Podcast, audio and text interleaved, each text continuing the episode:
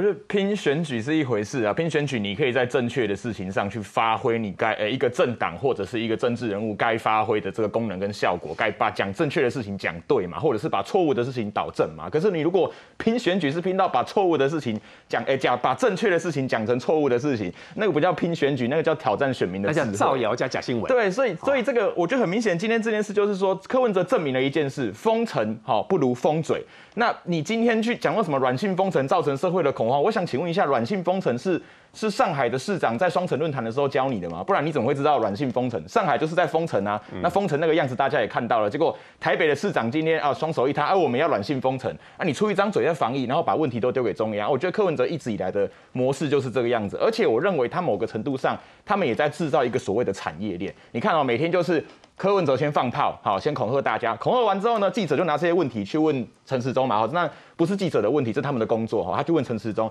陈时中就要出来啊，这个资讯哈怎么样啊？其实没有这么严重啊哈。陈时中基本上不会口出恶言，基本上他就负责安抚。但陈时中安抚完之后，马上所谓的柯粉，所谓的这种白蓝侧翼就会跳出来开始说陈时中是骗人的，陈时中是粉饰太平哦。这个绿营其实已经民调很难看了，疫情已经很严重了，有所谓的隐藏黑数。我跟大家讲，我们从过去疫情开始到开始打疫苗到现在，从疫情开始了之后，就有人在说隐藏黑数；到打疫苗的时候，还是有人在说隐藏黑数；到现在快筛开始出来的时候，我跟大家讲，可能再过一两个礼拜就要开始有人说有隐藏社区黑数。这个东西其实一直不断的重来，我觉得黑数从来没有停止过。对，这两年其实我觉得大家都真的看得很腻了啦。为什么一个防疫要搞成这样？那不止柯文哲，其实还有另外一个人。今天有另外一条新闻也是很夸张，前卫生署长杨志良跳出来看，来大家看这个图片哈。杨志良说什么呢？杨志良说：“哈，陈时中啊，花了这个100亿，去买这个疫苗，买这个快筛。那买到之后呢，再要求人民每个人要掏出100块去买这个快筛。所以前前后后，陈时中花了200亿买这个快筛啊。这个钱是不是为了选举？是不是要给1450啊？是不是为了选举要筹备这个资金？我真的是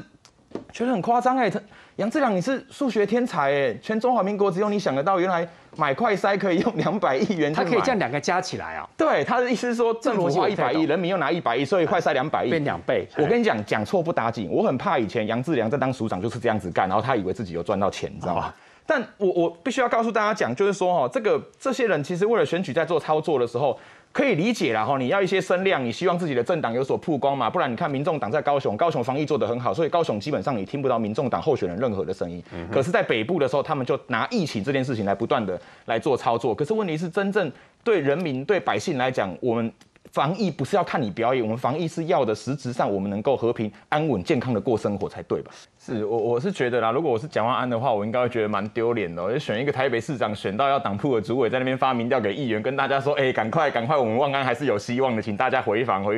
我觉得就是蒋万安真的一点母鸡都没有，一点母鸡的样子都没有啦。就是我想问一下，就是说，如果今天他不姓蒋的话，他到底凭什么可以当母鸡？如果观众朋友你今天是看 YouTube 的这个直播的话，你可以调到前1小时的片段，你去看。叶元之议员在骂柯文哲的时候，他还比较像是个要选台北市长的人。那我真的不知道蒋万安到底从头到尾就是他都在干嘛？那国民党可能很快就要重演2014年当时的画面，当时还没有坏掉的柯文哲，他被包装成什么？包装成庶民，包装成平民，一个医师。对上是谁？对上是国民党推出来的太子帮、权贵、连胜文。那现在状况一样啊，就是他除了姓连之外，他到底凭什么可以选台北市长？现在一样，他除了姓蒋之外，他到底哪一点可以选台北市长？那对上的对手是谁？不管今天是陈时中还是林佳龙，基本上以绿营在目前的基本盘来讲，而且这一次没有所谓的柯文哲在分票的时候，绿营的支持者。心无悬念的情况之下，如果国民党的母鸡又不强，全台的声量上不来，严重的也会冲击到台北市自己本身的这个选情的情况之下，我觉得国民党这一次在台北的状况其实相对的比较没有这么的乐观啊。是，我觉得现在状况是这样啊，大家可以注意到新闻上张亚中他来选高雄，他其实有开出一些条件哈，其中一件他有讲到，他说有助于蓝军的选情，他才会考虑要征召嘛。其实这一点。光是这一点，罗志强就应该要参考，而且要学习一下。人家是为了巩固整个国民党的大后方的选情，但你罗志强是，我今天我要选哪，你党主席不让我选，你就是拿刀捅我。好，所以这两个针对对政党的忠诚度，你就可以看得出来，真的差非常多哈。那其实我们在高雄，像我今天要出门来北部露营的时候，我就在左营高铁附近看到了这一面的这个布条。其实高雄就已经挂出来，已经开始有人在拱这个张亚中校长来参选高雄的市长哈。那在这个参选的过程。程里面，其实我觉得张亚中可能也蛮乐意的。怎么说呢？因为他直接讲，他说如果他要选高雄的话，要直接攻陈其迈的执政痛点。为什么？因为要分散其他县市国民党选情的压力，所以战略出来了，相对的意愿也稍微有一点表态了。在过去一些提到可能选高雄市长的人选当中，高金素梅明确的表态不要了，罗志强也没有说他要了，那李四川也明确的拒绝了。这些被征询的人选当中，只有张亚中目前为止是明确的表态说，如果说高雄没有人选，以及地方希望我可以选的话，那我张亚中愿意出来承担大局。但大家不要错误解读说，张亚中是为了这个党，其实不是，他是在告诉朱立伦说，你好歹也地方打点一下，让我可以出来喊个 Yes I do 哦，我要承担这个大局。所以你看，这些人的个性都很简单啊，每个都讲得非常好听，但实际上他就是要人家捧，要朱主席帮他铺铺路的概念。对，他希望你轿子准备好，我准备要上轿了啦。朱立伦，你到底动作可不可以快一点？那第二个部分是说呢，其实这个张亚中第一次出来的新闻不是这两天，其实是上一个月。上个月新闻就有在写，他写出什么？他说高雄的工商业界的这个人事劝进，什么意思？我想对朱立伦来讲，选举要花非常多的钱啊。如果是工商业界人事劝进的话，代表在资金方面相对的可能已经有人在帮忙准备了，所以对党来讲，提名张亚中可能压力相对稍微少一点。那第二个部分则是说呢，其实国民党全党上下在高雄这一局，其实我觉得他们都有点食髓知味。什么叫食髓知味？因为对他们来说，当年提了一个完全大家都不看好的韩国瑜，从默默无闻到一跃跳上高雄市长全国版面，整个高雄发大财，这过程当中，大家都觉得，我们应该要再捧出第二个韩国瑜。国民党觉得会从现在的这种萎靡不振的状况突然变得如日中天，大家都想要赌博啦。所以在这个情况之下，张亚中从他的意识形态到他的论述到他的媒体的魅力，从头到尾，他只有头发跟韩国瑜不像，全身上下没有一个地方跟韩国瑜是不一样的。所以我认为变成第二个韩国瑜。对，所以我认为在以国民党这种现在非常想要在孤注一掷的情况之下，张亚中确实是一个非常有可能的人选。而且再来是说，张亚中再不来，其实高雄的国民党选情真的是蛮危急的哦。因为已经有高雄的国民党议员在市议会质询的时候，开始在邀请陈其迈加入国民党的团队。这个是高雄的议员哦。邀请陈其迈加入国民党团队，对，他请陈其迈说，你要不要欢迎加入我们啊？那他邀请陈其迈加入国民党的原因是什么呢？他跟陈其迈讲说啊，这个如果你愿意加入国民党的话呢，我们其他议员都会挺你哦，也不用像现在一样被人家糟蹋了。陈其迈被谁糟蹋？他等于就间接承认说，国民党在议会的质询都是在糟蹋陈其迈。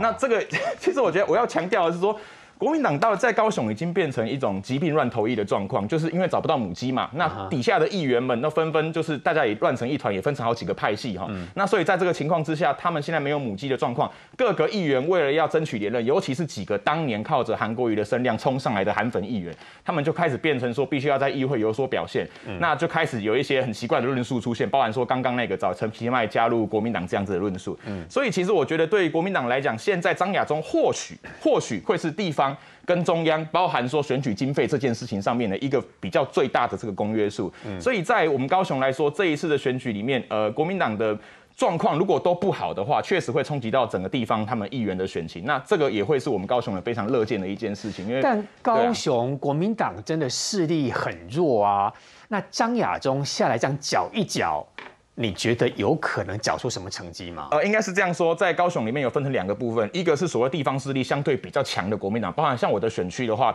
基本上黄家、黄柏林、黄湘淑，比方说曾俊杰这几个议员，基本上他不需要太靠韩国瑜。但是像我们比较常听到的什么李梅珍啦、邱于轩啦，然后这个包含刚刚那个宋立彬，然后还有一些什么童燕珍等等的这些议员，相对来说他就需要靠这种大型的媒体声量把他们给拱上去。所以在这个地方上，他们会有一些议员相对比较不太爱对市长局表态，但有些议员会很急着跟这些台北下来的，或者是党中央来的人有同台啦、同框啦，或者是直接发声明说我希望谁来选。那这个其实都跟他们相对在接下来选举的布局，有蛮大的关系。我觉得现在高雄的地方派系，国民党这边没有人想要淌这个浑水啊，因为会赢，对不对？因为昨天的新闻是，对，昨天的新闻是连张善政都被列入考虑名单，基本上就是韩国瑜身边的人都已经被跑了一轮了啦。包含说他之前当过他民政局长的那个曹欢荣，我也在地方上有听说，他也有想要来攻市长，所以他身边一轮的人基本上都有被列入考虑，但目前声量最高的还是在张亚中。那我认为对地方派系来讲，他们现在想要的就是这艘船可以安稳的